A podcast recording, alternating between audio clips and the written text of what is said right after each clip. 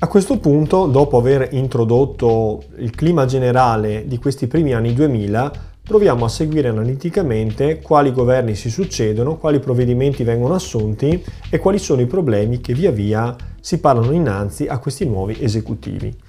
Vediamo dunque quali formazioni si presentano alla tornata elettorale del 2001. Sappiamo già che l'offerta politica si va polarizzando in due grandi schieramenti, lo schieramento di centrodestra e lo schieramento di centrosinistra.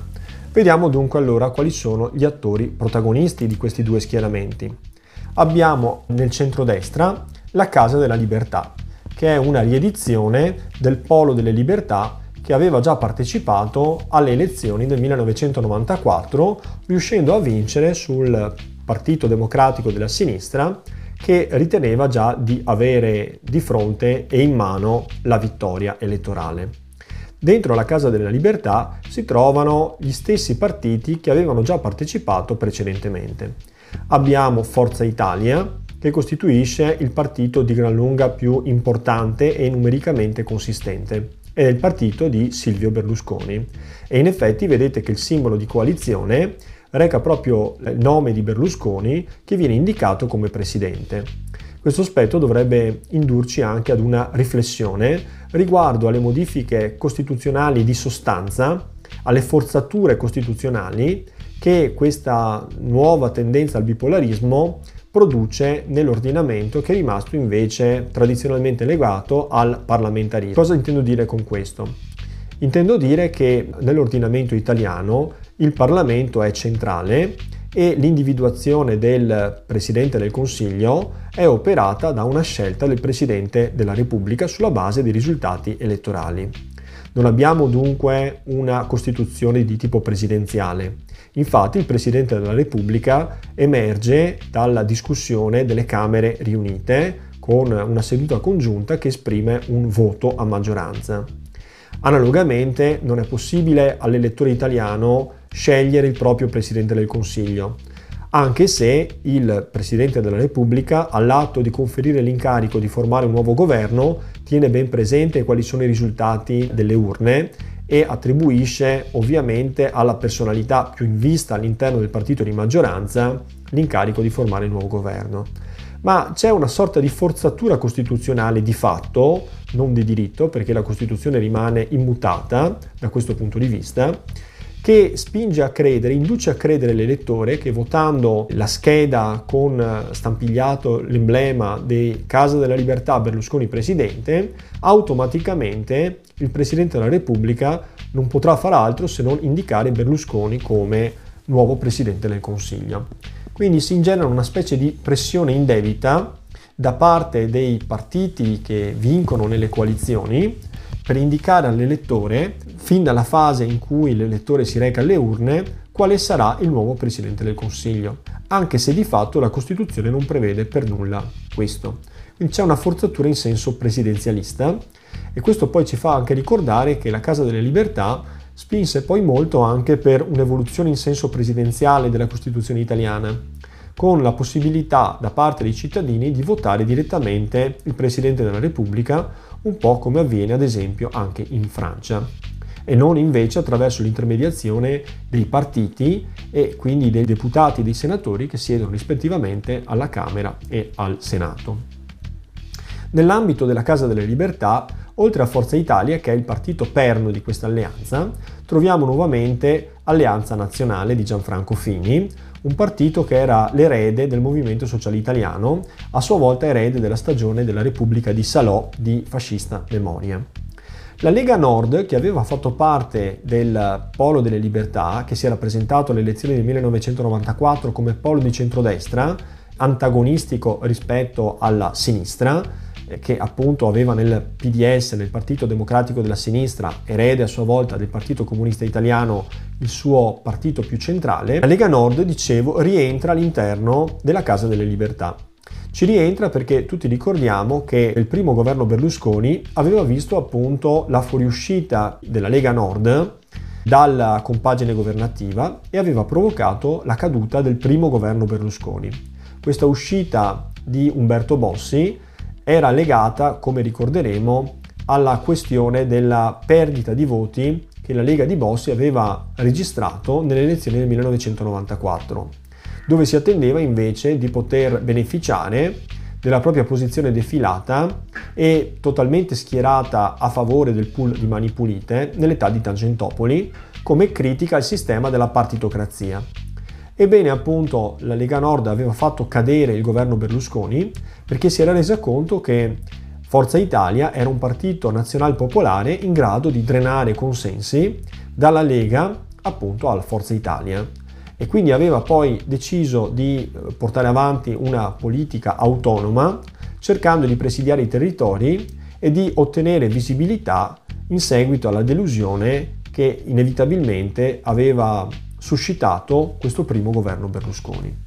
All'inizio degli anni 2000 la Lega Nord di Bossi decide di rientrare all'interno della compagine del centrodestra e supportare dunque la maggioranza antagonistica al centro-sinistra. C'è poi la presenza di alcuni partiti che sono delle schegge eh, sopravvissute alla deflagrazione della democrazia cristiana. Ci sono partiti cattolici che si schierano tanto negli schieramenti di centrodestra quanto nello schieramento di centrosinistra. Nel centrodestra c'è il CCD e il CDU. Ecco qui un ritratto di famiglia in cui si vedono i leader dei rispettivi partiti politici. Berlusconi sfodera il suo proverbiale sorriso smagliante di carattere pubblicitario. Vediamo partendo da destra Gianfranco Fini, leader di Alleanza Nazionale, poi vediamo Casini, Casini è il leader di CCD, poi abbiamo Silvio Berlusconi, leader di Forza Italia, Umberto Bossi, leader della Lega Nord e poi abbiamo Rocco Buttiglione che è il leader del CDU. Al centro-destra si contrappone un centro-sinistra e abbiamo la riedizione dell'Ulivo.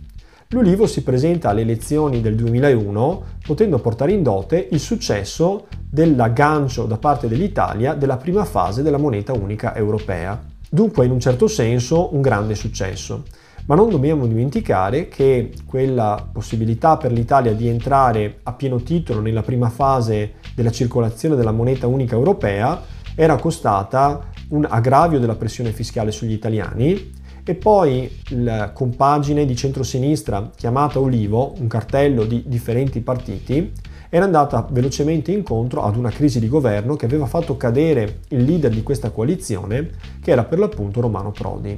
Dopo Romano Prodi si erano succeduti alcuni governi di segno diverso, in particolare due governi sotto l'insegna del leader del Partito Democratico della Sinistra, cioè l'erede del Partito Comunista Italiano, Massimo D'Alema e poi eh, aveva lasciato il posto nella fase finale a un governo di carattere tecnico.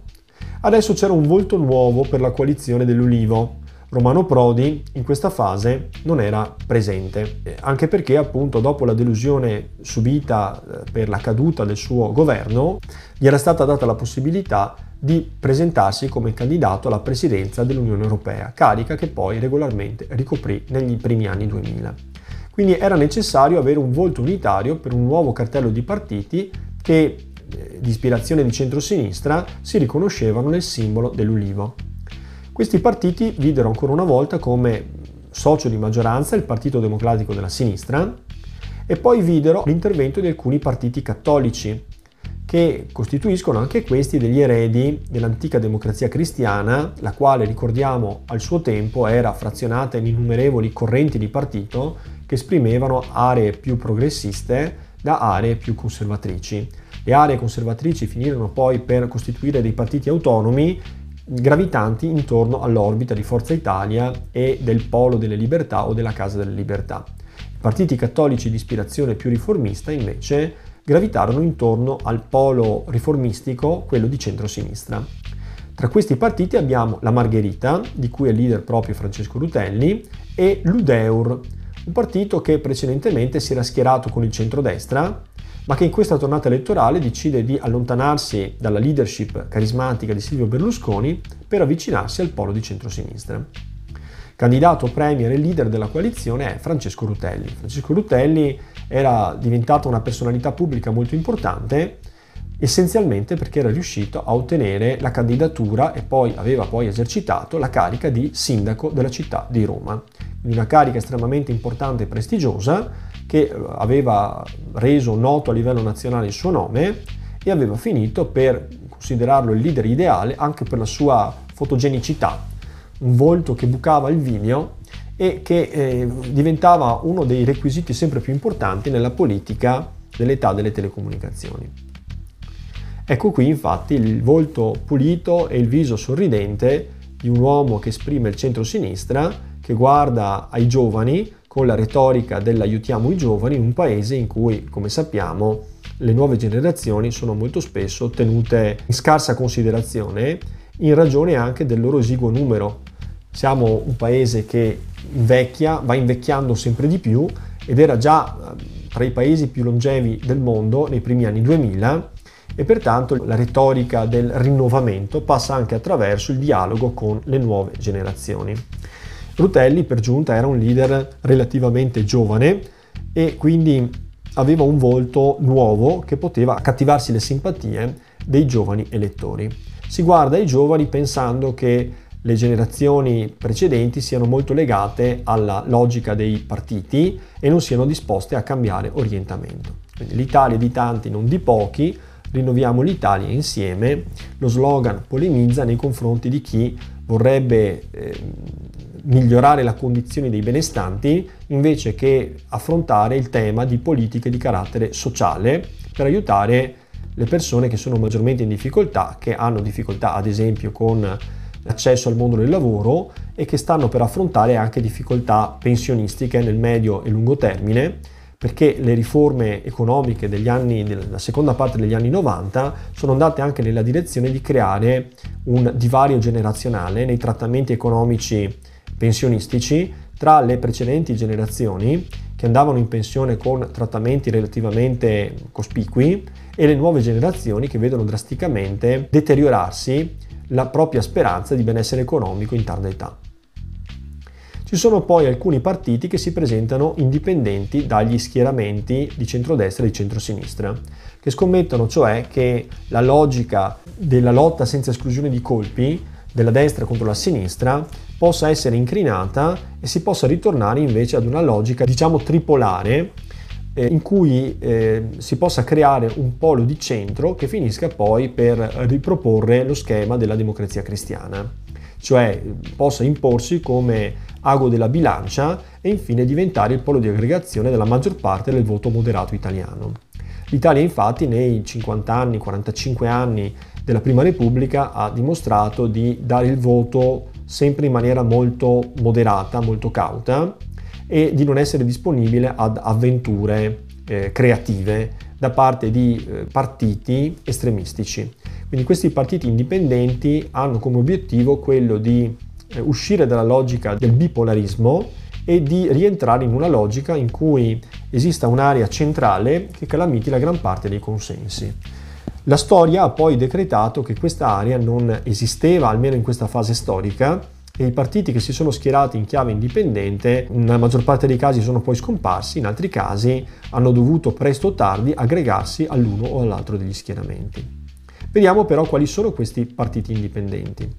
Abbiamo l'Italia dei Valori. L'Italia dei Valori è un partito che è stato fondato da un ex magistrato, Antonio Di Pietro, il quale era stato l'eroe protagonista della stagione eroica e rivoluzionaria, almeno all'apparenza, di Mani Pulite. La stagione di Mani Pulite lo aveva visto tra i personaggi che maggiormente erano intervistati dai grandi network televisivi. Le sue arringhe venivano trasmesse in prima TV nazionale, quasi a reti unificate. Dopo l'uscita dalla magistratura, un'uscita tra l'altro i cui motivi sono rimasti non del tutto spiegati, ma che sembrano essere collegati con l'azione di delegittimazione del pool di Mani Pulite ad opera del primo governo Berlusconi, Antonio Di Pietro si ritirò a vita privata, ma dopo una manciata di mesi decise di fondare una propria lista elettorale, l'Italia dei Valori, che fin dal stesso suo nome alludeva alla necessità di rifondare su basi etiche la politica italiana e ovviamente ne aveva ben titolo essendo assurto agli occhi dell'opinione pubblica a grande giustiziere della corruzione e dei disvalori della politica italiana della Prima Repubblica.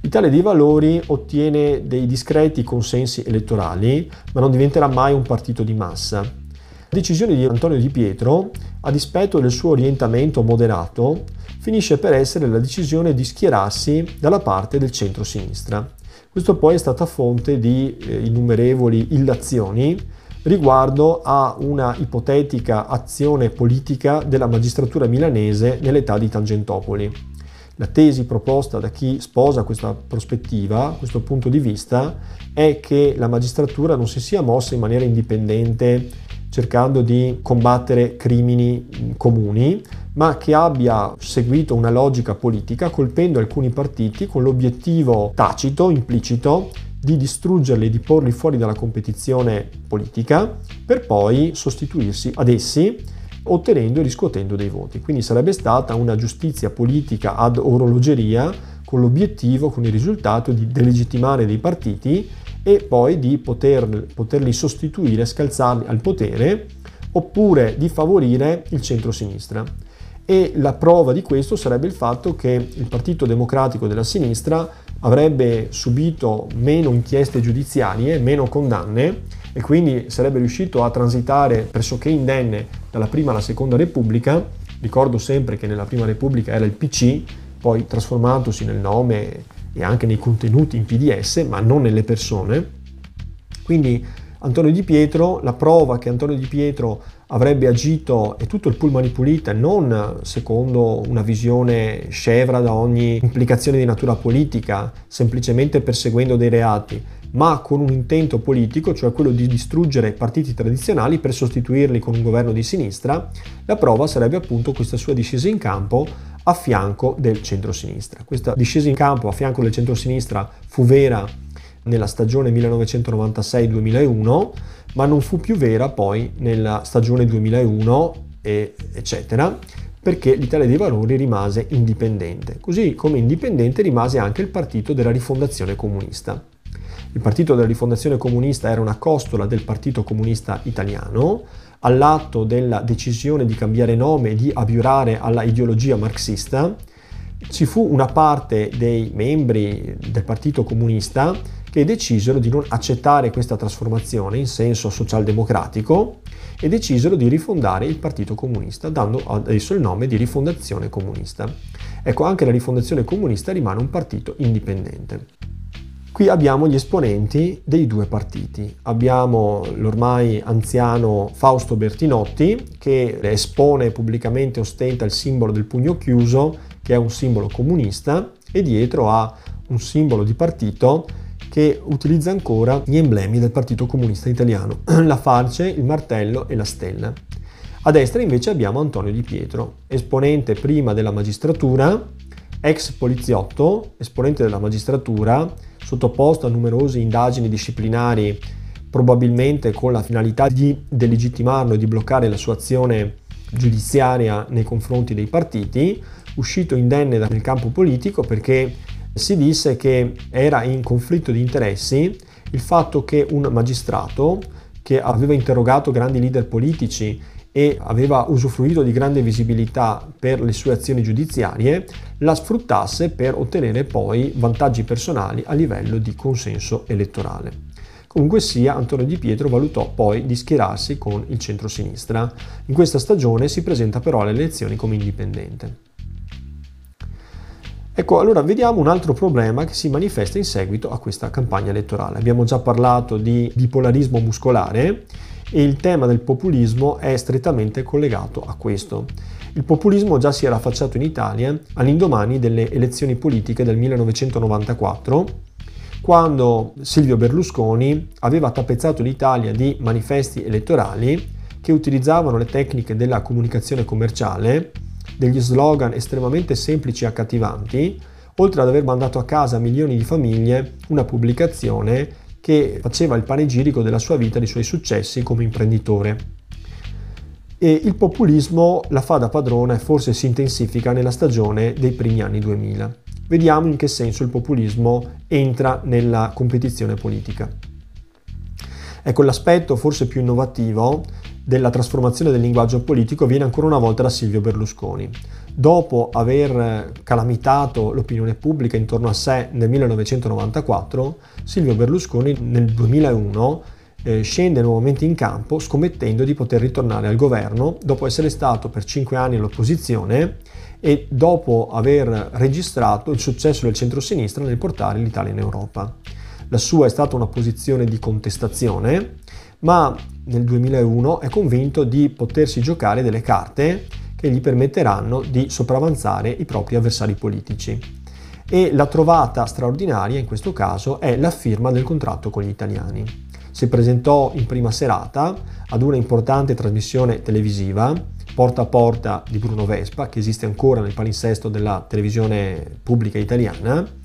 quella che è stata definita la trasmissione come la terza Camera della Repubblica, dopo la Camera e il Senato porta a porta, è un nuovo Parlamento in cui i leader politici si confrontano e dialogano, ovviamente di fronte ai propri elettori. Quindi mentre i lavori di Camera e Senato sono lavori che non possono essere seguiti se non dai tecnici e dai giornalisti,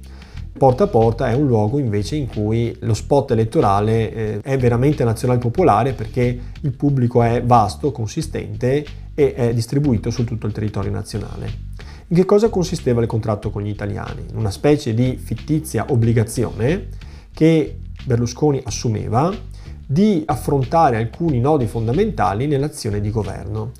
Questo contratto con gli italiani chiariva quali sarebbero stati i punti programmatici fondamentali del suo governo, che cosa avrebbe fatto nei primi 100 giorni, ci fu anche appunto la retorica dei primi 100 giorni, cioè si voleva dare l'idea che la coalizione di centrodestra avesse un programma dettagliato, preciso e da realizzare e si voleva dare l'illusione all'elettorato di poter misurare i successi o gli insuccessi, i conseguimenti o i mancati conseguimenti dell'azione del governo,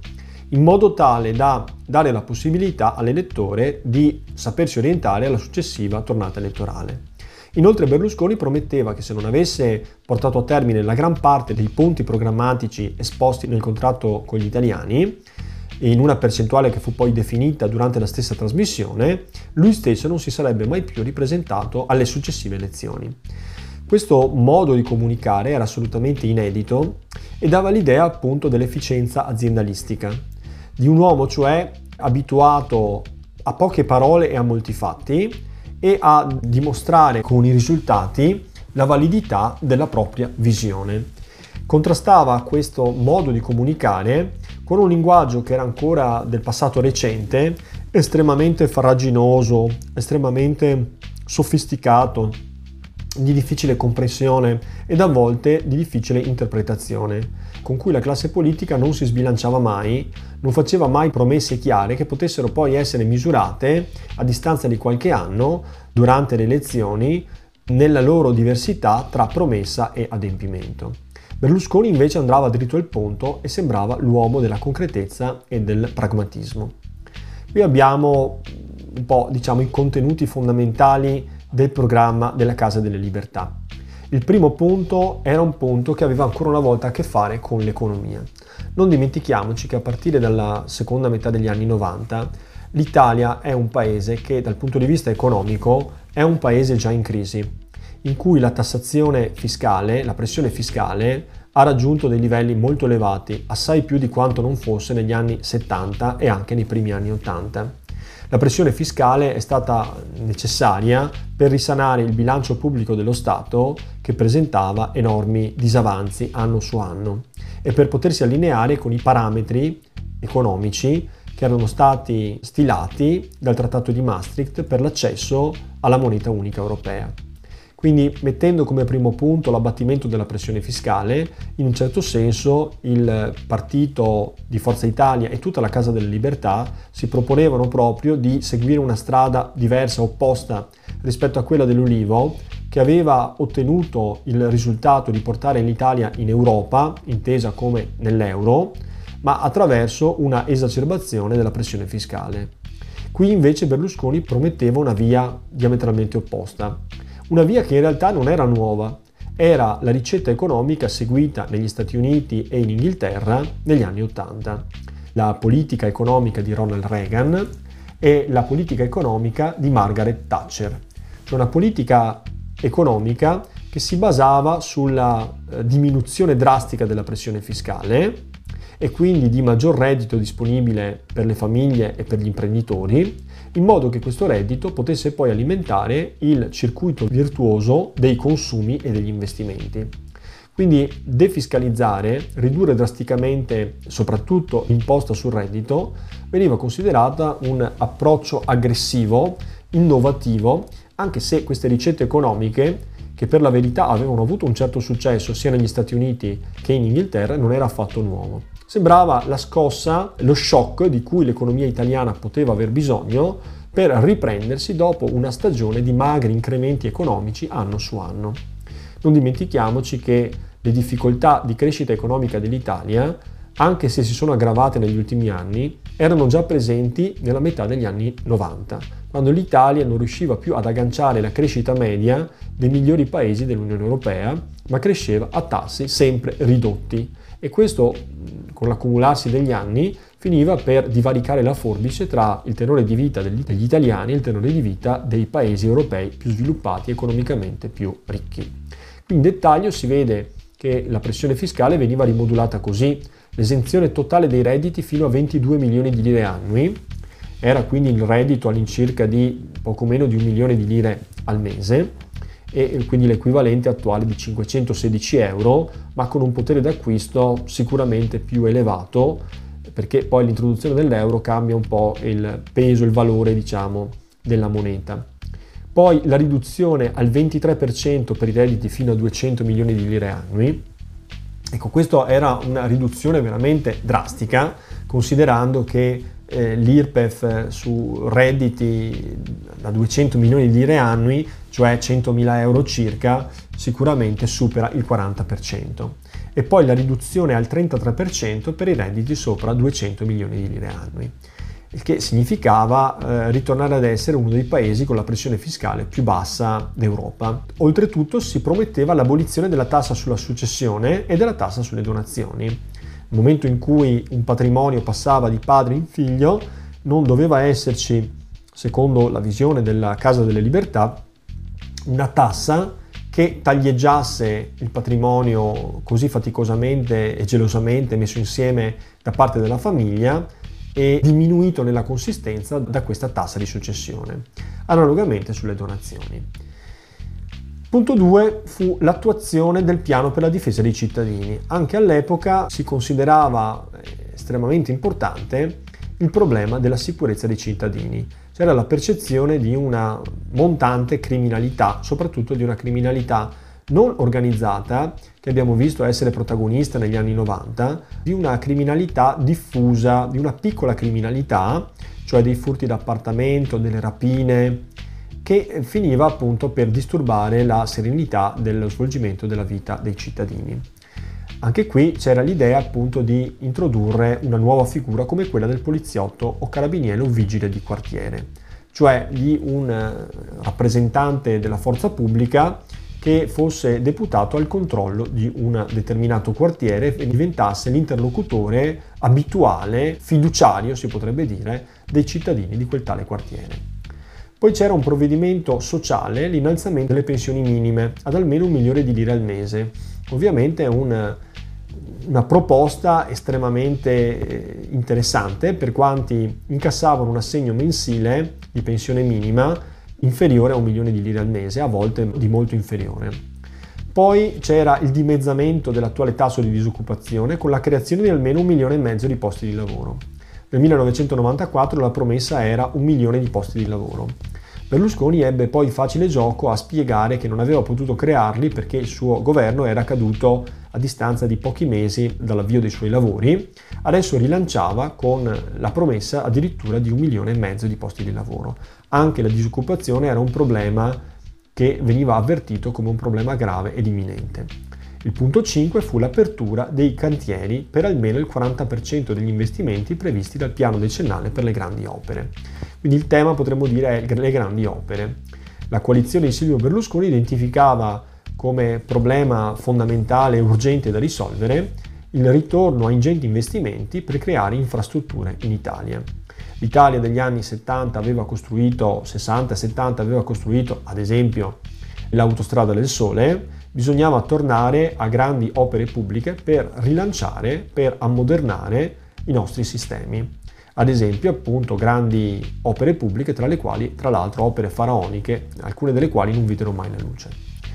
La percentuale che Berlusconi prometteva di riuscire a conseguire nell'arco di una legislatura era dell'80% di questi 5 punti. Quindi, qualora non avesse portato a termine almeno 4 di questi 5 punti, si sarebbe impegnato, si impegnava anzi, a non ripresentare la propria candidatura alle successive elezioni politiche. Ecco, questa concretezza, questa chiarezza di obiettivi e questa chiarezza di prospettive e di metodi per conseguirli dava la sensazione di una coalizione estremamente coesa, organizzata, capace di affrontare le sfide che l'avvento della moneta unica, che allora veniva ancora vista come una risorsa, come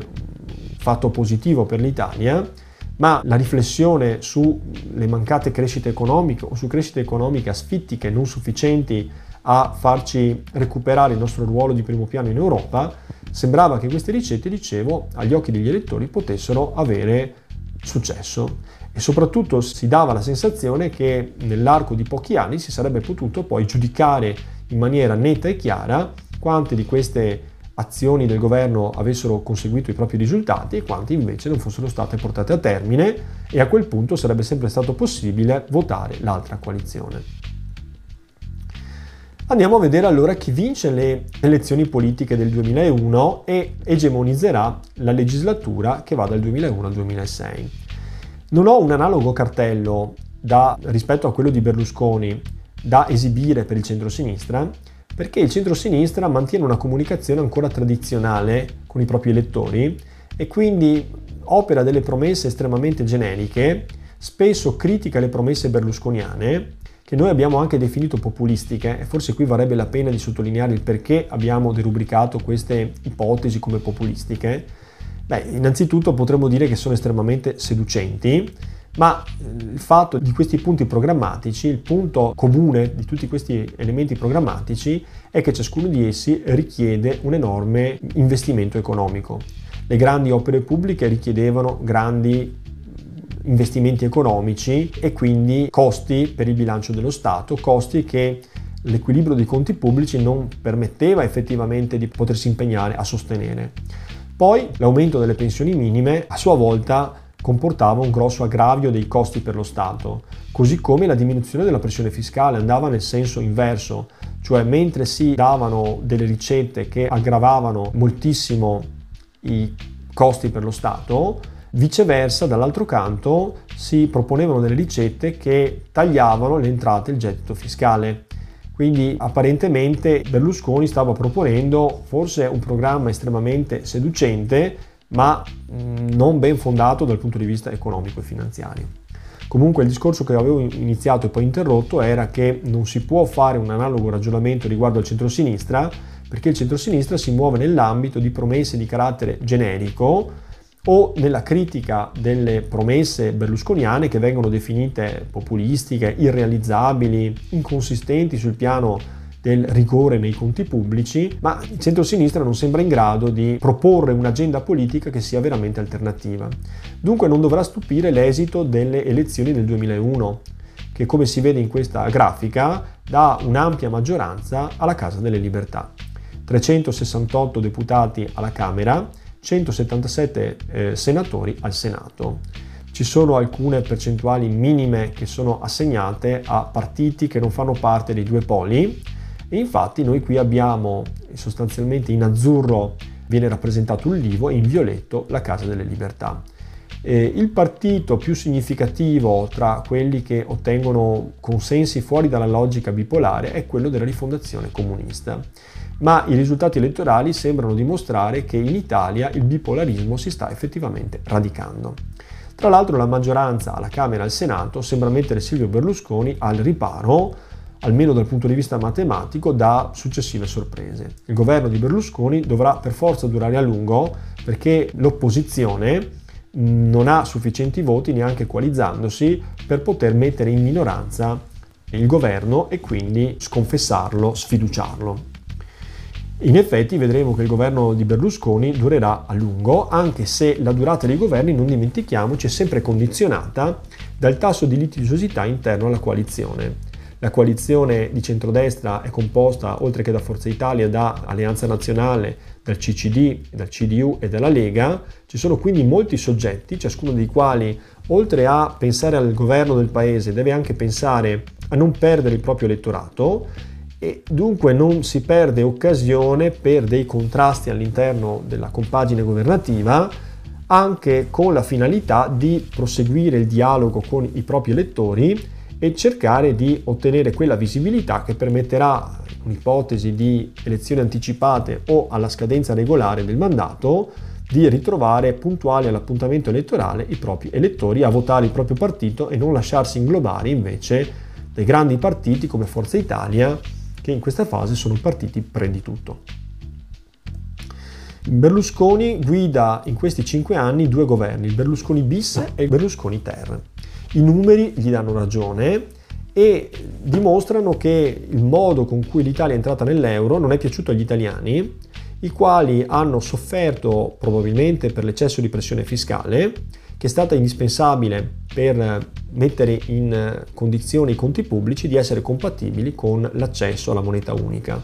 Berlusconi con il suo programma di stampo liberistico, con il suo programma di alleggerimento della pressione fiscale, di uno Stato leggero che pensa alla costruzione di infrastrutture e a mettere nelle tasche dei cittadini più denaro, con queste promesse riesce a ottenere un consenso che gli darà grande stabilità di governo.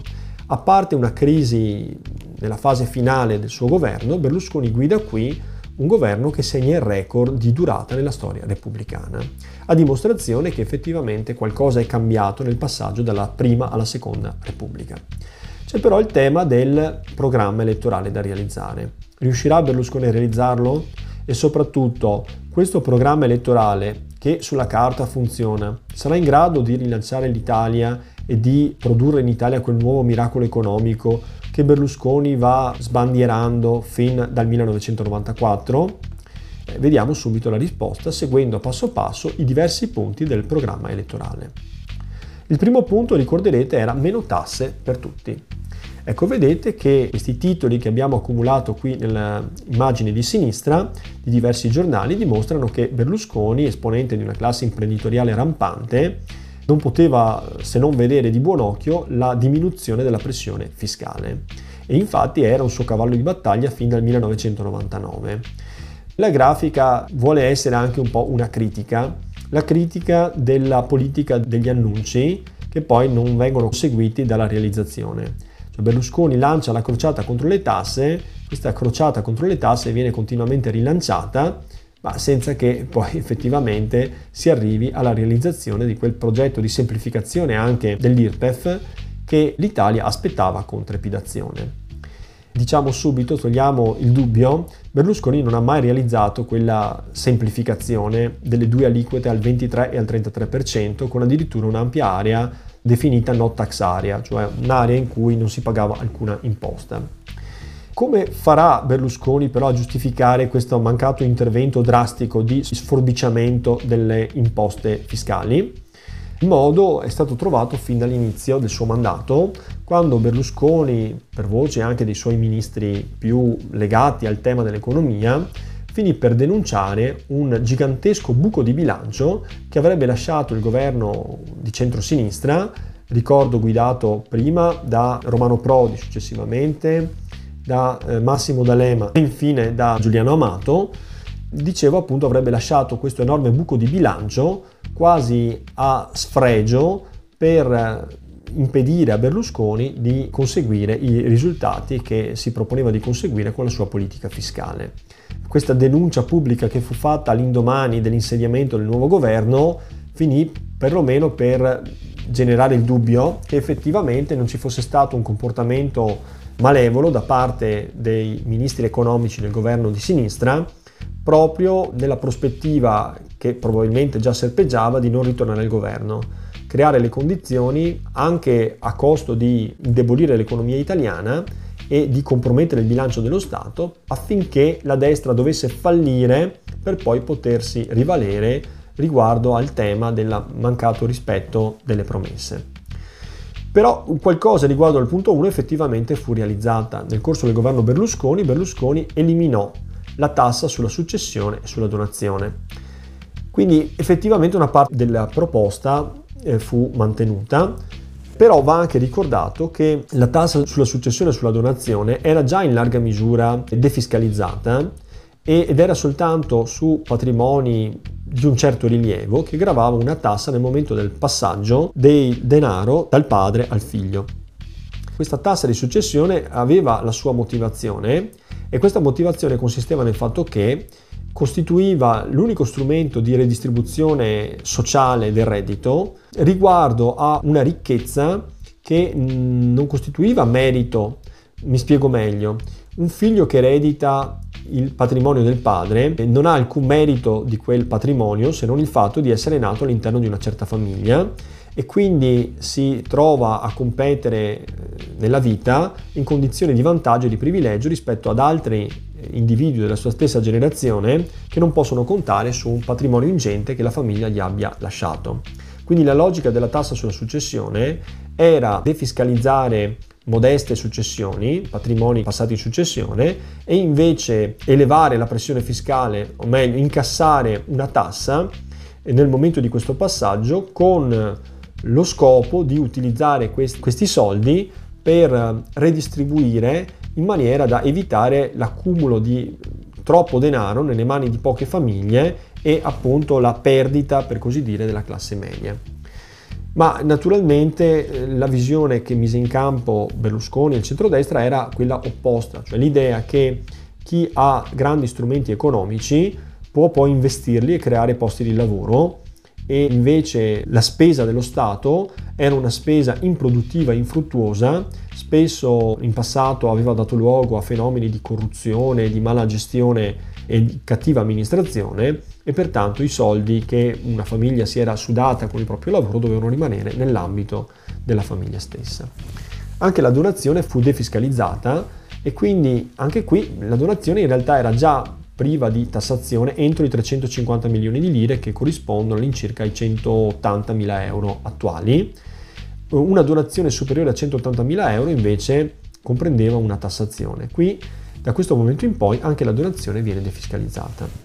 Capire se le tasse effettivamente siano calate è molto complicato, possiamo affidarci però all'Istituto Nazionale di Statistica, l'Istat, che registrò dal 2001 al 2004 una diminuzione della pressione fiscale di un modestissimo, praticamente irrilevante 0,1%.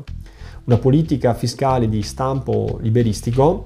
che pretenda appunto una defiscalizzazione consistente per generare più introito, più reddito alle famiglie e agli imprenditori da destinare ai consumi e agli investimenti non può misurarsi nella misura dello 0,1% perché è praticamente invisibile. Oltretutto va considerato che nella fase finale del governo di centrosinistra della seconda metà degli anni 90 c'era stato un importante capitolo che aveva modificato un aspetto della Costituzione, raccogliendo la sfida del federalismo. Quindi si era deciso di dare la possibilità agli enti locali di introdurre alcune tasse sotto forma di aliquote aggiuntive regionali o comunali che andassero a finanziare esclusivamente la regione o il comune, quindi i territori locali.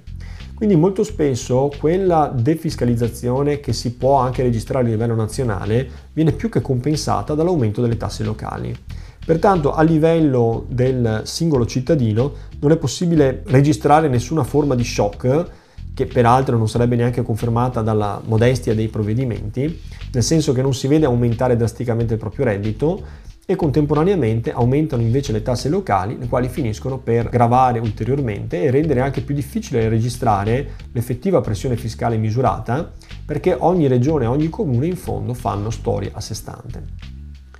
E qui noi vediamo un po' il grafico della pressione fiscale.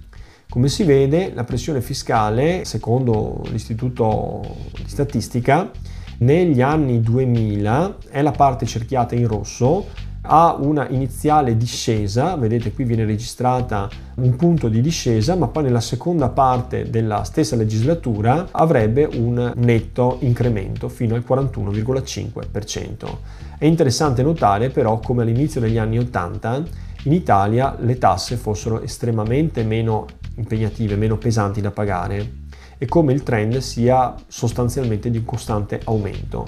Noi andiamo dal 31,1% nel 1981 fino al 36% dell'83 e poi via via si arriva al picco del 42,9% nel 92 in piena Tangentopoli, a dimostrazione che gli anni 80 sono stati degli anni veramente molto difficili, complicati di trasformazione e anche di impoverimento del sistema nel suo complesso, anche se ricordiamo che gli anni 80 hanno visto una crescita economica vigorosa e di un tasso di arricchimento degli italiani apparentemente molto elevato. Però questo è andato poi a discapito della salute dei bilanci pubblici. Vedete negli anni 96-2000 c'è una modesta discesa della pressione fiscale, inizialmente il governo Berlusconi segue questo trend ma poi la pressione fiscale risale, quindi non c'è uno shock fiscale di questo tipo. Vedete che da quel momento poi la pressione fiscale non si è mai realmente abbassata, rimaniamo su livelli altissimi addirittura con il picco intorno al 2012-2013. Il secondo capitolo era il capitolo della sicurezza. C'era una percezione di insicurezza derivante anche da eh, trasformazioni che erano in atto. L'Italia stava diventando sempre di più una meta di immigrazione. Queste persone che provenivano da paesi lontani spesso trasformarono la vita sociale dei quartieri eh, delle strade, degli incroci, presentando il fenomeno de- della vendita di oggetti contraffatti, della vendita di rose. Questo generava una percezione di grande insicurezza, per cui Berlusconi diede avvio al cosiddetto carabiniere o poliziotto di quartiere. La figura che doveva essere rassicurante di un eh, interlocutore dello Stato, un rappresentante delle istituzioni che pattugliava costantemente un'area di cui conosceva tutti i segreti per poter intervenire tempestivamente, soprattutto per limitare i fenomeni di microcriminalità. Il progetto venne effettivamente avviato, ma poi venne abbandonato nel 2010. I poliziotti coinvolti furono in realtà troppo pochi per poter fare la differenza, sono circa 3.000 i poliziotti che vennero assunti per svolgere questo compito, quindi furono visibili soltanto sul 10% del suolo nazionale, troppo poco per poter veramente migliorare la percezione della sicurezza. I risultati non furono quindi significativi. Sotto il profilo sicurezza potremmo invece ricordare un intervento che fu significativo, ottenne dei buoni risultati in un paese in cui la mortalità sulle strade era ancora estremamente elevata e fu l'introduzione della patente a punti che è ancora in vigore, cioè quel meccanismo per il quale la guida senza incidenti consente di accumulare dei punti e invece la guida che presenti alcune infrazioni gravi o alcuni incidenti produce invece la perdita di punti che poi può dar luogo a sospensione della patente o addirittura revoca della patente con la necessità di sottoporsi nuovamente ai test attitudinali e alle prove di abilità. La patente a punti all'epoca effettivamente migliorò la eh, situazione diminuendo la quantità di incidenti e soprattutto di incidenti mortali. Ecco Berlusconi che sponsorizza eh, il suo provvedimento andando a trovare i poliziotti carabinieri di quartiere, facendosi la fotografia con eh, il cappello da unità di polizia locale e questa immagine tutto sommato anticipa delle immagini che eh, abbiamo visto anche di recente da parte di altri esponenti politici. Quindi il populismo è anche questo, cioè la necessità di farsi vedere in situazioni popolari, mostrare un volto affabile e darsi in pasto alla pubblica opinione, soprattutto a quella televisiva che segue incollata ai teleschermi le nuove vicissitudini governative. Quindi il linguaggio della politica, anche attraverso le fotografie e i gesti, diventa molto diverso rispetto a quello eh, paludato che un tempo contraddistingueva i grandi partiti della Prima Repubblica. Il terzo capitolo erano le pensioni minime, aumentare a un milione di lire le pensioni minime. Le pensioni minime sono le pensioni che vengono riconosciute a quelle persone che non hanno potuto conseguire una pensione di anzianità fondata sugli accantonamenti derivanti dal lavoro dipendente o autonomo. Quindi molte persone o perché non avevano potuto lavorare a sufficienza o perché beneficiavano esclusivamente della pensione di reversibilità, cioè di una pensione che avevano ottenuto dal marito o dalla moglie deceduti, finivano per trovarsi a vivere con una pensione estremamente modesta. e Berlusconi prese la palla al balzo per proporre questo provvedimento che andava ad alzare fino a un milione di lire, cioè 516 euro, le pensioni di queste persone che vivevano ai margini della società per le difficoltà di eh, riuscire a far fronte ai costi sempre più cari della vita nel corso appunto degli ultimi anni. Quindi effettivamente l'aumento delle pensioni venne approvato dal governo Berlusconi con una serie di clausole che però impedì effettivamente di raggiungere una platea che sarebbe stata vastissima, perché il numero di persone che percepiva meno di un milione di lire al mese era estremamente vasto. Quindi venne introdotta la clausola dei 70 anni di età, quindi una persona che avesse percepito meno di un milione sotto i 70 anni non avrebbe avuto alcuna integrazione. Un altro parametro fu quello di impedire che ci fosse il cumulo tra più redditi, cioè un reddito per esempio minimo inferiore al milione di lire che si sommava però al reddito di un coniuge, questo era impossibile e non dava diritto alla integrazione e insomma dagli stimati 6 milioni si giunge a circa, vedete, 1.835.000 pensionati che ricevono però un significativo aumento. In seguito l'aumento dei prezzi avrebbe reso questo intervento poco significativo perché i 516 euro per la dinamica dei prezzi, soprattutto dei prezzi delle case nel corso dei primi anni 2000, fece sì con l'aumento per esempio degli affitti, fece sì appunto che quei 516 euro venissero presto dilapidati in spese per ad esempio il riscaldamento o per la casa. Ecco, Dobbiamo ricordarci però che anche questo provvedimento è un provvedimento che crea della sperequazione e cerco di spiegarlo cercando di essere oggettivo. Dobbiamo ricordarci che dal 1995 la riforma Dini, cioè la riforma di un esponente del centrodestra che aveva militato con il Polo della Libertà e poi si era reso indipendente staccandosi da esso, ma che era quindi un'emanazione di Berlusconi, aveva rimodulato completamente il rapporto intergenerazionale per quanto riguardava il tema delle pensioni. Quindi la prospettiva era di trattamenti che potevano essere considerati di favore se visti dalla prospettiva delle nuove generazioni che avrebbero visto un assegno staccato per la propria pensione di anzianità enormemente più basso, a meno che non avessero provveduto autonomamente a una pensione integrativa con degli accantonamenti volontari che andavano ulteriormente a ridurre dei redditi che per queste nuove generazioni erano più bassi rispetto a quelli delle generazioni precedenti. Quindi già la riforma Dini aveva generato una sperequazione. Il governo Berlusconi sembra investire sugli anziani, anche se facendo un intervento socialmente giusto, corretto, di assistenza, ma nella penuria di risorse sceglie di investire su un gruppo sociale che otteneva un assegno molto spesso senza aver lavorato a sufficienza per avere effettivamente diritto a quell'importo. E a questi sostanzialmente Berlusconi attribuisce anche un premio, mentre le nuove generazioni sono destinate a lavorare in modo precario, a intermittenza, con il godimento di minori diritti e anche a vedersi una pensione drasticamente tagliata rispetto a quelle delle generazioni precedenti. Quindi questo intervento è un intervento socialmente sicuramente incommiabile, ma che finisce per aumentare la sperequazione, la divisione tra le vecchie generazioni che avevano determinati privilegi, se vogliamo chiamarli, anche se sono privilegi minimi, dalle generazioni dei più giovani che invece vivono in un'Italia sempre più in crisi, che può distribuire sempre meno perché le risorse sono già spese per le generazioni più attempate. Ecco qui la riforma di Lamberto Dini era una riforma che divideva gli italiani in due grandi categorie, quelli che nel 1996 già lavoravano e che quindi avevano nella migliore delle ipotesi il calcolo della pensione con il sistema retributivo molto più generoso, nella peggiore delle ipotesi con un sistema misto retributivo e contributivo che calmierava un po' l'importo dell'assegno staccato mese dopo mese all'atto del pensionamento. Tutti coloro i quali non avevano cominciato a lavorare prima del 1996 dovevano invece semplicemente utilizzare il nuovo sistema che è il sistema contributivo. Questo sistema contributivo crea il conflitto intergenerazionale perché condanna a perdite di reddito pensionistico anche del 40% se non addirittura di più.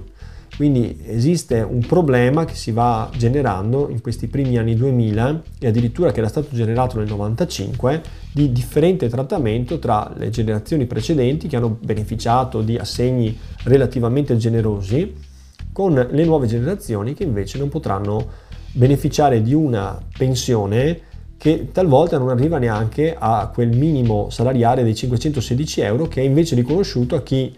non ha potuto accantonare, forse non per sua colpa, ma comunque non può vivere di quello che ha prodotto, ma viceversa vive sulle spalle della fiscalità generale, quindi della collettività. Il problema numero 4 che si ravvisa in questi anni è che la promessa di miracolo economico, stante quello che abbiamo detto, viene disattesa sostanzialmente. Cioè la pressione fiscale non si abbassa, anzi si alza la pressione fiscale locale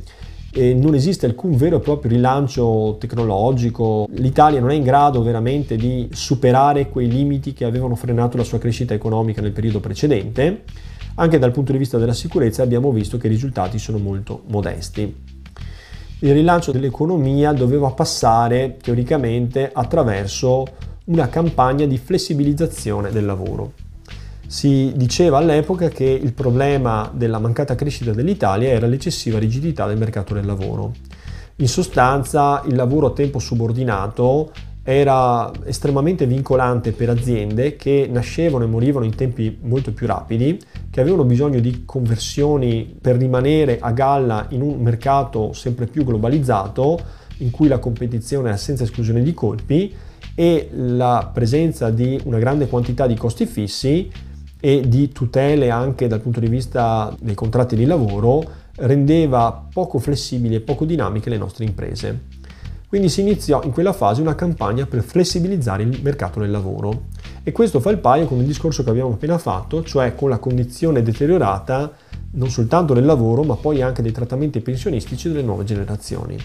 Il rilancio dell'economia passò attraverso la cosiddetta legge Biagi, anzi le leggi Biagi, perché fu un pacchetto di leggi che aveva come obiettivo quello di flessibilizzare, cioè di uscire dall'unica forma contrattuale, quella del contratto a tempo indeterminato o a tempo determinato, consentire i cosiddetti contratti di lavoro atipici, di cui qui nella grafica abbiamo una serie infinita di tipologie. La somministrazione di lavoro, l'appalto, il trasferimento, il distacco, il lavoro intermittente a chiamata, il job sharing, il part-time, l'apprendistato, il contratto di inserimento, il tirocinio estivo di orientamento, il lavoro a progetto, il lavoro accessorio. Alcune di queste tipologie atipiche di lavoro esiste ancora oggi, anche se è stata rimodulata, eccetera. Ma il senso di questi contratti di lavoro era consentire di scendere al di sotto dei livelli contrattuali stabiliti dai contratti nazionali del lavoro, di consentire alle aziende di non riconoscere ferie, indennità di ferie, indennità di maternità, la maggior libertà di assumere con la consapevolezza che l'assunzione avrebbe potuto tradursi nel giro di poco tempo anche in un licenziamento. E, oltretutto le aziende poi usarono e abusarono questi nuovi contratti di lavoro, nel senso che li utilizzarono anche in maniera scorretta, consapevoli di avere una sponda nel governo il quale comprendeva perfettamente le ragioni dell'impresa ed era quindi disponibile a chiudere un occhio riguardo alla corretta applicazione delle normative del lavoro. Ora che questo sia vero o solo percepito, non posso certamente essere io a dirlo, però quello che è stato visibile è appunto una trasformazione in senso selvaggio della contrattualistica del lavoro e eh, l'inizio di una stagione in cui sempre di più eh, si veniva inseriti all'interno del mondo del lavoro in maniera non regolare, non percependo quindi degli assegni regolari e pieni e eh, lavorando spesso fianco a fianco una scrivania accanto all'altra con persone invece della generazione precedente godevano di benefit, vantaggi e sicurezze di cui la nuova generazione non poteva più godere. Questo è interessante anche perché Marco Biagi, Biagi era un giuslavorista che aveva dato appunto il nome a questa legge. Si disse poi anche che la legge Biagi non si risolveva soltanto in questa polverizzazione delle tipologie contrattuali e di questo evidente vantaggio dato alle imprese a tutto discapito dei diritti dei lavoratori, ma che comprendeva anche un secondo capitolo destinato invece a tutelare eh, i lavoratori, consentendo loro di passare in maniera più agevole da un lavoro all'altro, uscendo dalla logica per cui si entrava in giovane età all'interno di un'azienda e vi si usciva all'età della pensione, flessibilizzando all'interno di un contesto, di una cornice di garanzia, un po' secondo il modello americano, per cui è più facile perdere il lavoro, ma altrettanto e analogamente più facile trovarlo. Questo secondo pilastro a quanto pare non fu mai realizzato in senso pieno e per cui la precarietà fu precarietà selvaggia e tutta sulle spalle essenzialmente della nuova generazione. Comunque Marco Biagi fu assassinato da un'improvvisa recrudescenza di brigatismo e di terrorismo. Sappiamo quanto l'Italia avesse sofferto negli anni 70 e primi anni 80 di brigatismo. In questi primi anni 2000 Marco Biagi viene atteso fuori dalla porta di casa e viene assassinato. Assassinato da una nuova organizzazione, le nuove Brigate Rosse, che vedevano in Marco Biagi, nella sua politica del lavoro intermittente, un'aggressione a quei diritti del lavoro che erano stati ottenuti a costo di dure lotte sindacali negli anni 60 e 70. Negli stessi anni Roberto Maroni, esponente della Lega Nord, firma una riforma delle pensioni in cui la condizione economica degli italiani va comunque deteriorandosi. Per esempio, tutti coloro che non sono ancora andati in pensione si vedono improvvisamente allungarsi l'età pensionabile dai 57 ai 60 anni. Si crea il cosiddetto scalone, per cui alcune persone che erano in prossimità dell'età pensionabile si vedono improvvisamente allungare il tempo per il pensionamento di 4 anni. Un tempo che viene giudicato intollerabile, ma che è in fondo in linea con l'aumento dell'età media degli italiani, che sono una popolazione che va invecchiando sempre di più e in maniera sempre più sana, fortunatamente. Quindi il rilancio dell'economia e il miracolo economico si traducono in flessibilizzazione del lavoro che per molti giovani diventa deterioramento delle condizioni di accesso al lavoro,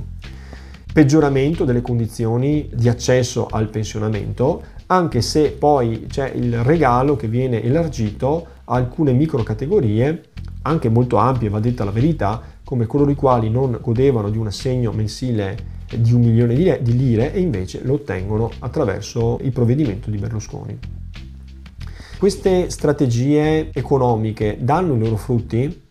Beh, si può dire che in parte effettivamente diedero dei frutti, effettivamente andarono moltiplicandosi i posti di lavoro e si registrò un discreto incremento dell'occupazione, anche se fu inferiore rispetto alle attese. Però anche qui va un po' analizzato come venga statisticamente rilevato il posto di lavoro. Molto spesso i posti di lavoro erano posti di lavoro intermittenti atipici che non consentivano a un giovane assunto né di accedere al credito, né di accedere a un mutuo, né di acquistare una casa, né di poter avere garanzie nel caso di malattia o nel caso di impossibilità al lavoro e questo ovviamente creava dei posti di lavoro di, scarso, di scarsa qualità e generava appunto una grande sofferenza per chi si approcciava al mondo del lavoro. Nel 2009 poi venne addirittura approvato lo scudo fiscale, questo è fuori un po' dall'ambito di cui stiamo parlando, ma lo scudo fiscale fu importante perché decretò il eh, rimpatrio di fondi illegali detenuti all'estero a fronte del pagamento di una somma veramente irrisoria del 5%. Quindi la politica economica fatta dal governo Berlusconi 2 e 3 e poi dal governo Berlusconi numero 4 del 2009 è una politica economica che sembra andare tutta nella direzione di aiutare la classe imprenditoriale anche a discapito della classe dei lavoratori, intesa come lavoratori subordinati, lo scudo fiscale sembra essere un, una elargizione, un regalo a quanti hanno trasportato denaro illecitamente all'estero quindi per definizione persone estremamente facoltose che li hanno depositati in qualche paradiso fiscale o in Svizzera, consentendo il ritorno di questi capitali che non hanno pagato le imposte in Italia a fronte di un pagamento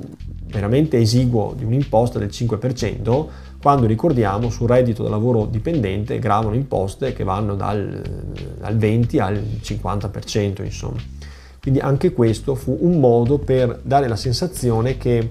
l'evasione fiscale in fondo veniva non soltanto tollerata ma incentivata, in quanto questi fondi neri erano fondi che provenivano da eh, evasione fiscale e che eh, il governo si accontentava di un modesto gettito fiscale con provvedimenti ad hoc e una tantum che non erano in grado di risolvere strutturalmente i problemi di sbilanciamento dei conti pubblici. Ecco lo scudo fiscale, naturalmente nelle vignette dell'epoca, in cui si vedono le persone che faticano ad arrivare alla fine del mese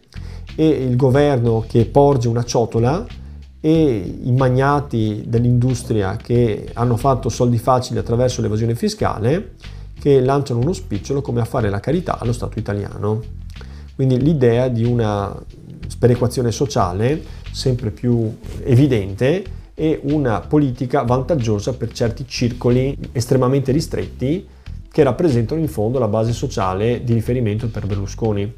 che era una base sociale essenzialmente costituita da imprenditori rampanti oltre che ovviamente una parte di popolazione che era legata dal punto di vista carismatico a questa figura di grande imprenditore televisivo.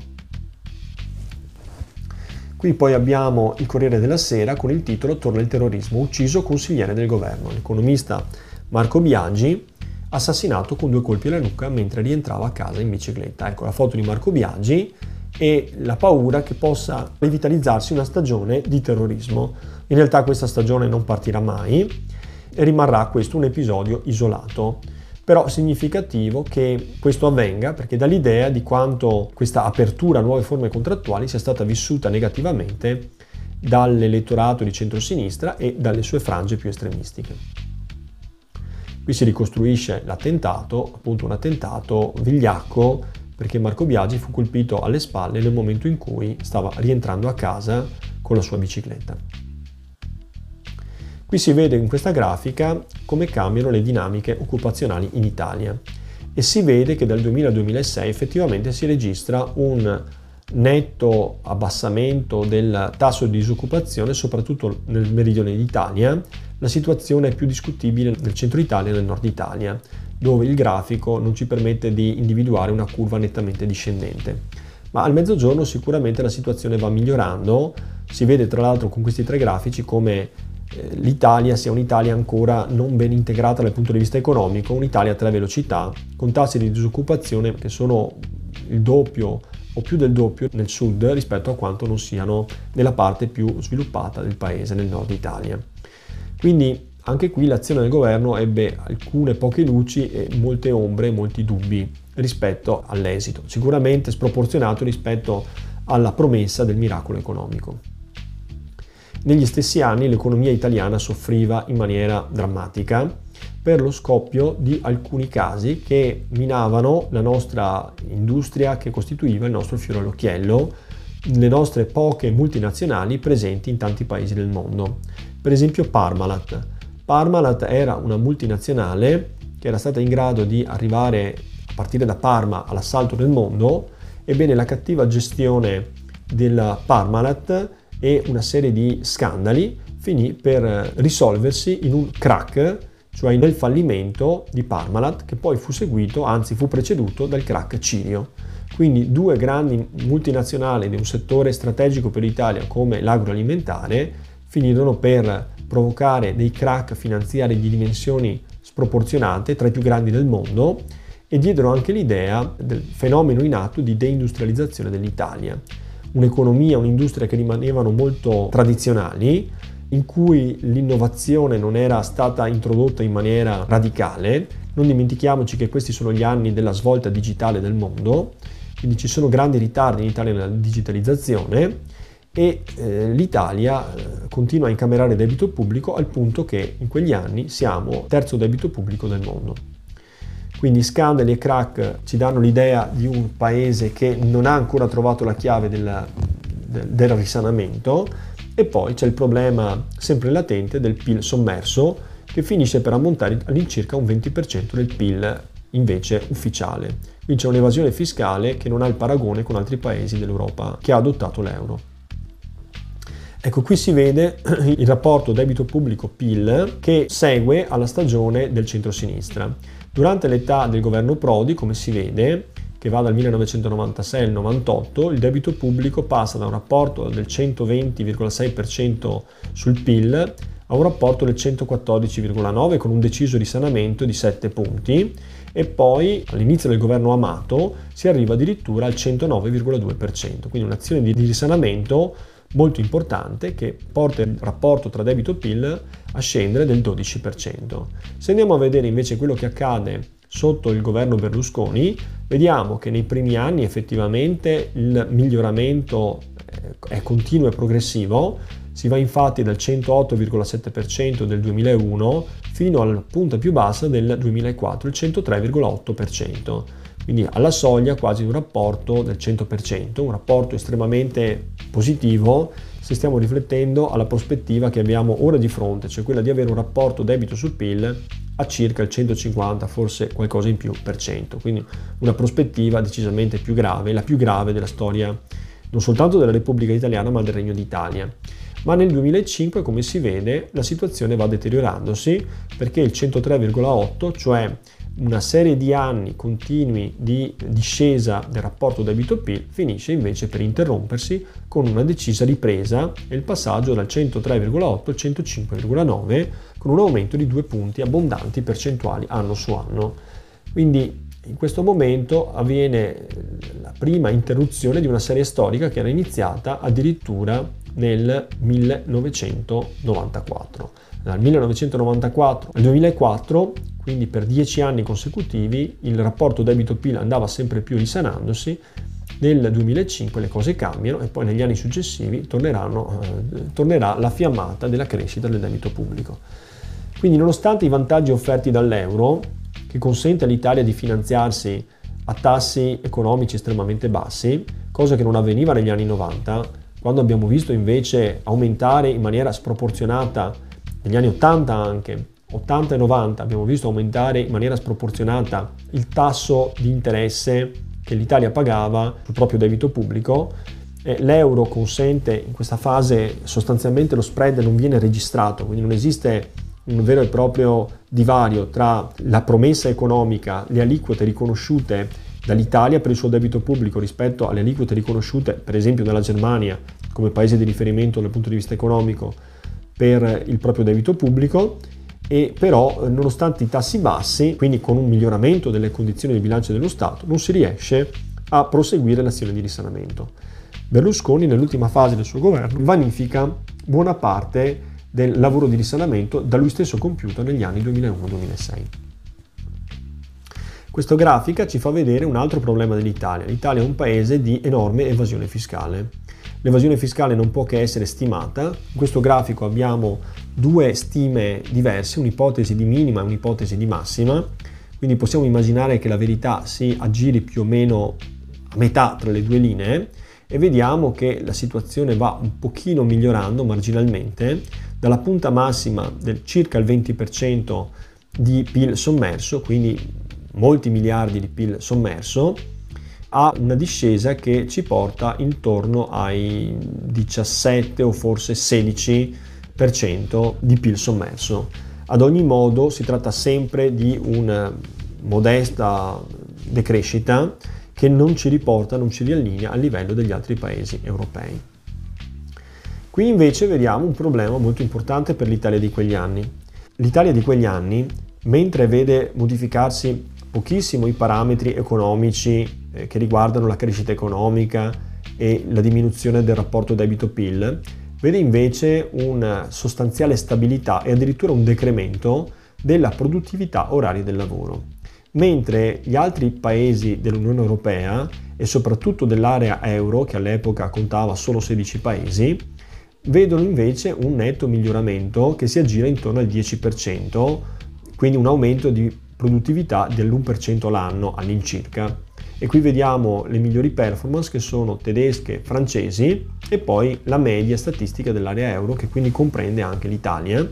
Vedete che l'Italia invece non soltanto non riesce a migliorare la propria produttività, ma sembra addirittura registrare una flessione della propria produttività e questo costituisce sicuramente una delle cause profonde della mancata crescita economica che l'Italia registra ormai da molti anni. Un altro tema di grande attualità nel 2001-2006 è la polemica che infuria sulla nuova moneta. Dopo i grandi festeggiamenti per aver agganciato la moneta unica dopo anni di sacrificio e di risanamento dei conti pubblici, arriva la realtà della circolazione delle monete. Questa circolazione delle monete euro è una circolazione che ovviamente genera momenti di perplessità perché le persone devono abituarsi alle nuove banconote che sono molto diverse dalle lire e ha un rapporto di cambio che è questo, un euro valeva, vale 1936,27 lire. Quindi c'è un problema a rotondamenti perché è ovvio che i beni al consumo tendono a applicare un cambio semplificato nel rapporto di 1 euro 2000 lire. Di tradurre con un euro qualcosa che costava prima 2000 lire, ma si vede innanzitutto che un euro non vale 2000 lire, vale meno di 2000 lire, vale 1936,27, quindi già questo poteva costituire una causa di una fiammata inflazionistica che provocasse una tassa occulta nel momento del passaggio dalla lira all'euro. Ma la polemica che si sviluppò in quegli anni 2002 e nei mesi seguenti fu invece una polemica secondo la quale i prezzi al consumo erano letteralmente raddoppiati. Cioè beni di consumo che prima costavano 1000 lire finivano per costare un euro, dando libero sfogo ad un cambio che poteva essere percepito come legittimo ma che finiva per raddoppiare i prezzi e quindi per impoverire soprattutto le persone a reddito fisso, le quali si vedevano riconosciuto il proprio stipendio tradotto in euro con arrotondamento al centesimo, mentre poi i beni al consumo cambiavano in maniera molto più libera, molto più fluida. Su questo tema devo dire che non è stata fatta ancora chiarezza, nel senso che la percezione fu molto diffusa da parte di molti cittadini, anche se poi la fiammata inflazionistica non fu effettivamente registrata si osservò un modesto aumento di prezzi che però non aveva niente a che vedere con la sensazione, la percezione che i prezzi fossero effettivamente raddoppiati. Infatti vedete la risposta in questa grafica è no, non c'è stato un raddoppio dei prezzi, l'aumento è stato del 2,5% nel 2002, anno di introduzione dell'euro, che potrebbe essere più o meno corrispondente a questo arrotondamento del cambio 1 euro uguale 2000 lire. Ciò nonostante è significativa questa polemica perché fa percepire l'euro come una moneta che ha finito per svuotare le tasche e i portafogli degli italiani e rendere gli stipendi italiani meno significativi di quanto non fossero precedentemente.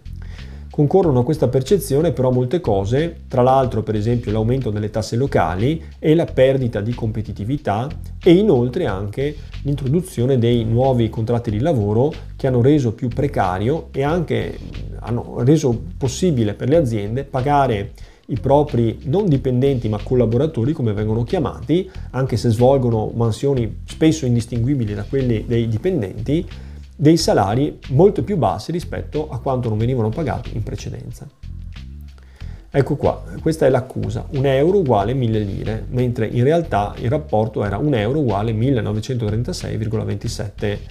lire. C'è proprio anche la consistenza fisica delle monete e delle banconote. Una banconota da 1000 lire per quanto si arrivasse verso i primi anni 2000 alla trasformazione delle mille lire in moneta, ciononostante le mille lire venivano considerate ancora un biglietto che aveva un valore, mentre un euro, che valeva ben il doppio di mille lire, cioè 2000 lire all'incirca, era semplicemente una piccola moneta. Sembrava assurdo a noi italiani che si potesse avere in tasca contenendo in una tasca soltanto pochi spiccioli, un valore che poteva essere anche di 10, 15, 20 mila lire. Un valore cioè ragguardevole con cui si poteva comprare qualcosa, mentre calcolato in euro consisteva esclusivamente in poche monete. Ecco, questo fu un elemento importante che modificò la percezione dei cittadini in fase di acquisto. Ecco qui vedete appunto per un certo periodo, per qualche mese, si adottò la doppia circolazione, per cui era possibile pagare in lire che venivano poi ritirate e consegnate alle banche e era necessario esporre la doppia valuta, prezzo in lire in prezzo in euro. Ecco, 6,71 euro, 5,16 euro potevano tutto sommato fare poca impressione alla gente che non aveva dimestichezza con il cambio lira-euro, ma vista in lire era un prezzo impressionante perché era un valore decisamente fuori mercato rispetto al valore a cui gli italiani erano abituati a pagare beni di così largo consumo come la frutta e la verdura. Il capitolo quinto riguarda le grandi opere. Il partito di Silvio Berlusconi e tutta la coalizione della Casa delle Libertà avevano promesso grandi investimenti in opere pubbliche che avrebbero fatto la differenza rilanciando l'Italia come grande paese industriale, manifatturiero, mettendo nelle condizioni le imprese di poter competere alla pari con le altre grandi imprese di paesi sviluppati che potevano contare su una rete ferroviaria per esempio ad alta velocità, su autostrade sviluppate e ammodernate oppure su opere pubbliche che potevano avere anche un valore simbolico della rinascita dell'Italia come grande paese industriale. Tra le grandi opere dal valore veramente simbolico che dovevano portare l'Italia alla ribalta del mondo, ce n'erano un paio che vale la pena di citare. La prima è il Mose di Venezia, un sistema di dighe mobili di paratie inchiavardate sul fondo della laguna che doveva scrivere la parola fine sul problema delle acque grandi a Venezia. Un problema che aveva una radice storica ma che si era notevolmente aggravato a partire dagli anni 60 del Novecento sia per motivi di trivellazioni di gas naturale dal sottosuolo che aveva accelerato un fenomeno naturale che è quello della subsidenza, cioè dello sprofondamento di Venezia sempre più eh, sotto il livello del mare e d'altro canto appunto si era aggravato probabilmente anche per questioni di carattere ambientale, trasformazioni climatiche, eccetera. Il Mose di Venezia venne effettivamente approvato, erano opere queste veramente faraoniche che impegnavano lo Stato per miliardi di euro e che si promise sarebbero state costruite in tempi molto rapidi e noi che siamo vissuti dopo però sappiamo come è andata a finire. Tanto per intenderci, vent'anni dopo il Mose a Venezia non è ancora né completato né operativo, tanto è vero che in tempi recenti si è verificata una ulteriore acqua grande che ha danneggiato profondamente la città e ha portato alla ribalta le polemiche.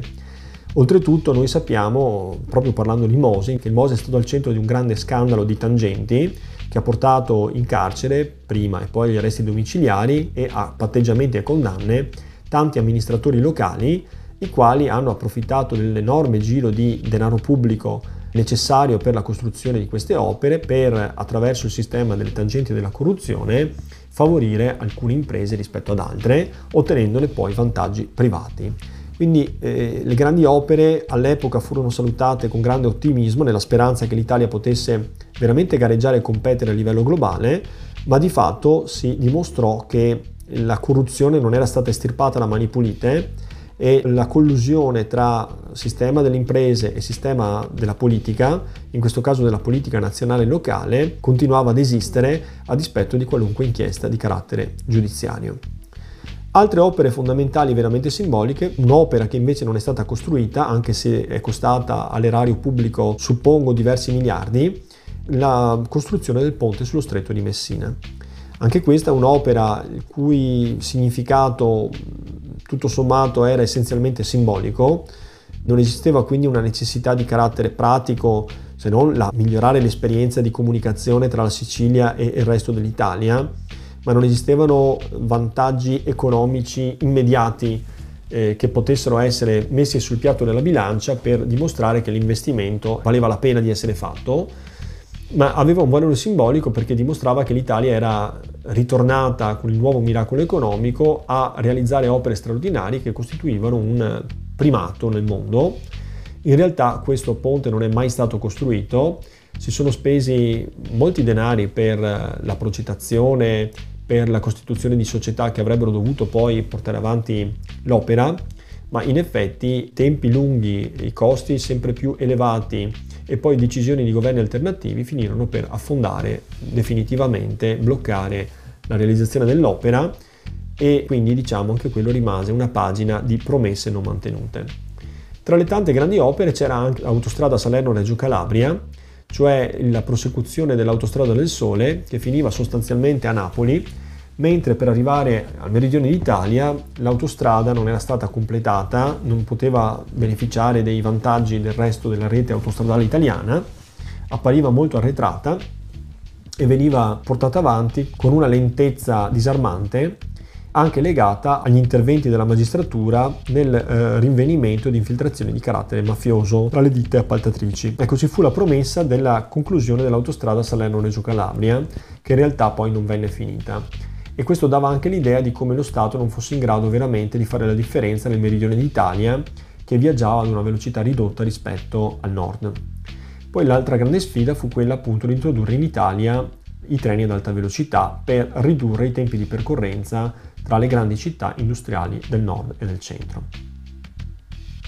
Ecco, ecco il Mose salverà Venezia, tutto sarà pronto per il 1995, questo ci fa capire che il Mose era un vecchio progetto già quando Berlusconi decise di adottarlo, era già stato progettato prima del 1995, nel 93 il famoso comitatone dal via al progetto definitivo del Mose. In realtà noi sappiamo, oggi siamo nel 2020 e dopo il via definitivo nei primi anni del governo Berlusconi eh, i lavori sono andati avanti, ma 20 anni dopo, anzi 25 se calcoliamo, 27 se calcoliamo il 93, sono ancora da completarsi. Questo è il progetto Il plastico del ponte sullo stretto che avrebbe dovuto unire Calabria e Sicilia. Questo progetto comportò un dispendio economico enorme per l'Italia, ma poi non è mai stato tradotto in pratica. Cambia anche il costume e la società nel corso degli anni 2000. Eh, leggi importanti che apparentemente sono marginali ma che cambiano la percezione della vita delle persone sono state da un lato la legge antifumo che è stata voluta fortemente dal ministro della salute Gerolamo Sirchia del governo Silvio Berlusconi, la legge antifumo impediva di fumare nei locali e negli esercizi pubblici, come al ristorante, nei bar, nelle scuole, quando in precedenza invece non esisteva questo divieto. Nei cinema esisteva già, ma nella maggior parte degli esercizi pubblici, come per esempio le discoteche, il fumo era liberamente consentito e quindi l'esperienza di chi usciva per trascorrere una serata in un locale era quella di dover respirare fumo passivo in grande quantità. Questa legge fu molto osteggiata e molto criticata, ma finì per essere accettata di buon grado dagli italiani che si dimostrarono molto rispettosi del divieto e da quel momento in poi gli esercizi pubblici furono liberi dal vincolo del fumo. Finì anche in quegli anni la leva militare Fino ai primi anni 2000 infatti i ragazzi di 17 anni dovevano recarsi alla visita di leva militare, venivano definiti arruolati oppure rivedibili oppure venivano semplicemente scartati, dopodiché per proseguire gli studi dovevano conseguire un certo numero di esami universitari e sulla base di quelli avevano titolo per poter rinviare l'anno da dedicare al militare. Una volta conseguita la laurea, o prima, nel caso in cui non avessero fatto un certo numero di esami, avrebbero dovuto dedicare un anno allo Stato. Quindi finisce la leva militare obbligatoria, anche qui fu accompagnata da critiche e da invece plauso, a seconda degli orientamenti, cambiò comunque il costume degli italiani e anche l'idea che fosse normale dedicare un anno a attività che fossero regalate sostanzialmente allo Stato. Al posto della leva militare poi venne introdotto il servizio civile. Ci fu per un certo periodo il doppio binario servizio civile e leva militare. Ecco qua, addio Naia, da gennaio finisce il servizio militare obbligatorio, fumo il fronte dei ribelli, vedete proibizionisti noi, chi fuma ringrazierà. Il ministro Sirchia porta avanti con grande energia questa visione di un'Italia in cui il fumo sia debellato, Ovviamente non si arriva a debellare veramente il fumo, ma lo si debella dai luoghi pubblici, combattendo la piaga del fumo passivo. Questa norma pone l'Italia all'avanguardia in Europa e verrà seguita soltanto molti anni dopo da tanti altri paesi europei.